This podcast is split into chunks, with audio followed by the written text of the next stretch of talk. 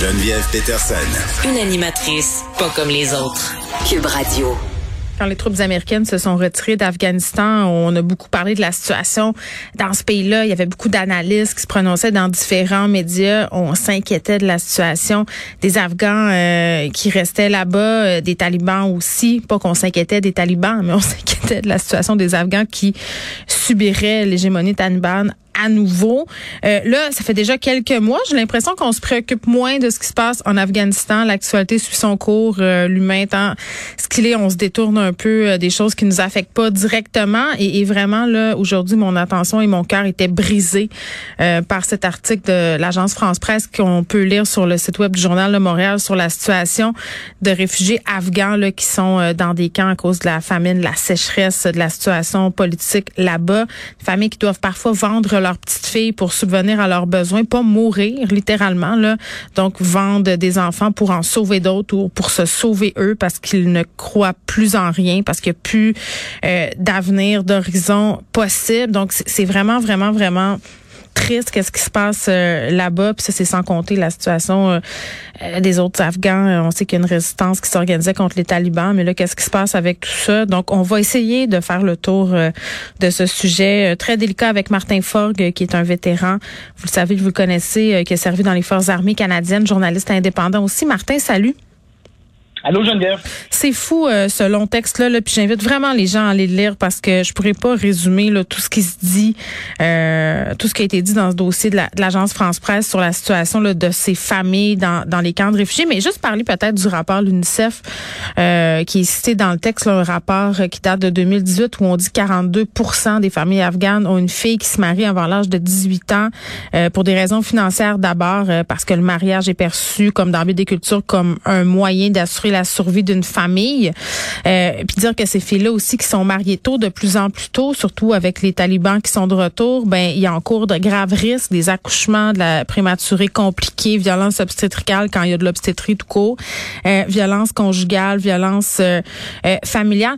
Ça, ça c'est ce qu'on sait là, sur la situation euh, de façon officielle. Mais Martin, toi, la question de l'Afghanistan, ça touche personnellement. Là, je disais que la situation dans les camps de réfugiés, la famine notamment, la sécheresse, euh, tout ça, c'était lié. Est-ce que tu peux nous expliquer un peu qu'est-ce qui, qu'est-ce qui donne lieu à tout ça? Qu'est-ce qui se passe? Pourquoi il y a autant de monde dans les camps? Pourquoi on les aide pas? Tant de questions.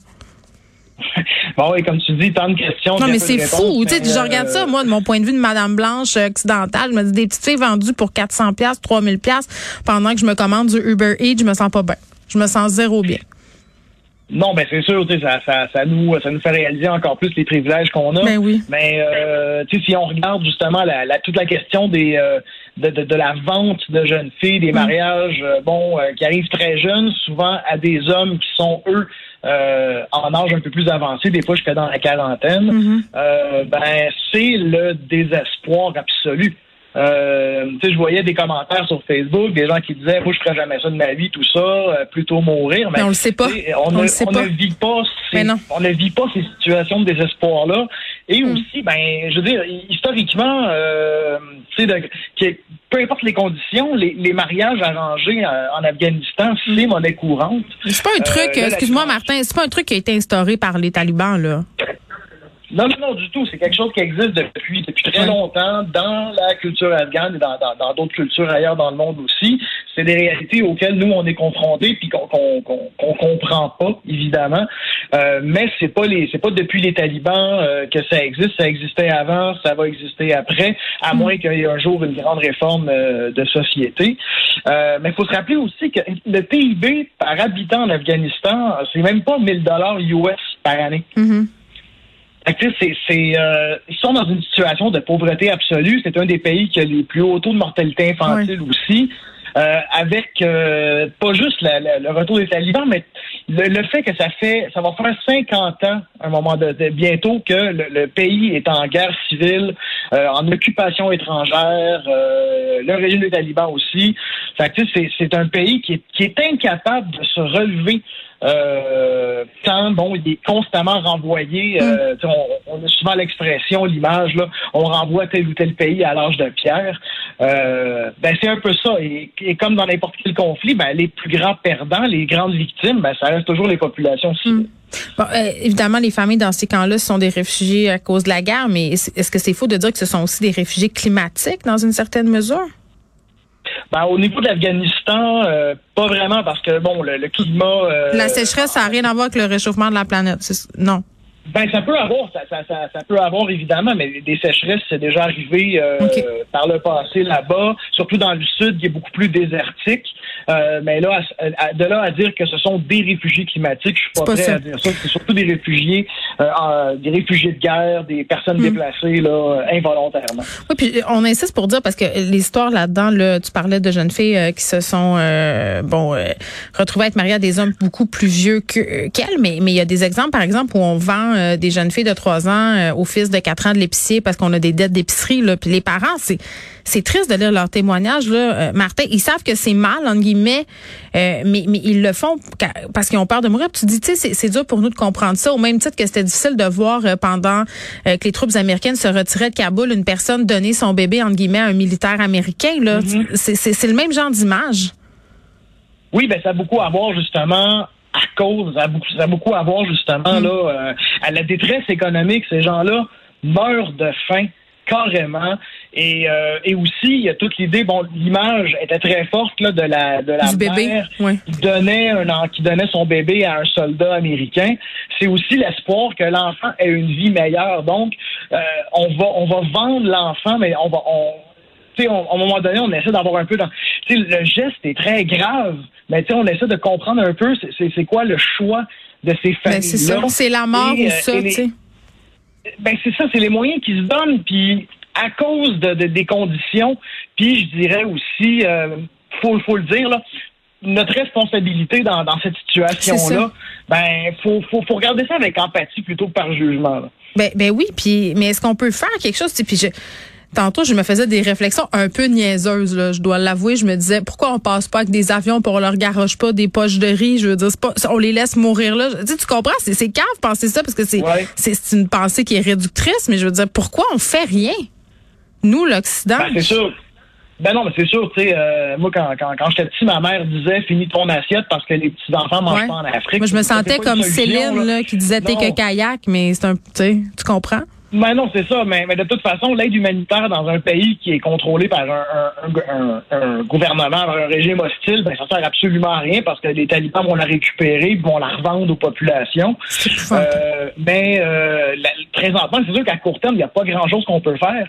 Euh, sinon que, euh, ben justement, peut-être reconnaître la chance qu'on a d'être d'être dans la situation qu'on est et, et, réfléchir aussi, mm. pourquoi pas, euh, qu'est-ce qui fait qu'il y a des populations partout sur la planète, euh, puis l'Afghanistan, c'est une des pires, euh, pourquoi sont dans, pourquoi sont dans, sont dans cet état-là et quelles responsabilités nos gouvernements ont par rapport à ça? Ben oui, puis je peux te dire qu'après ça, quand mon fils se plaint que c'est pas juste parce qu'il n'y a pas de Roblox, là, justement, ça va peut-être être tentant pour moi d'y répondre le truc que ta mère te répondait quand tu voulais pas finir ton ouais. Bon, mais c'est pas, c'est pas vraiment un argument. Ben, ça sert à rien. Ben, euh, non, non. Je, La dernière fois qu'on s'est parlé, Martin, on parlait d'une résistance qui s'organisait euh, contre les talibans. Qu'est-ce qui se passe à ce niveau-là?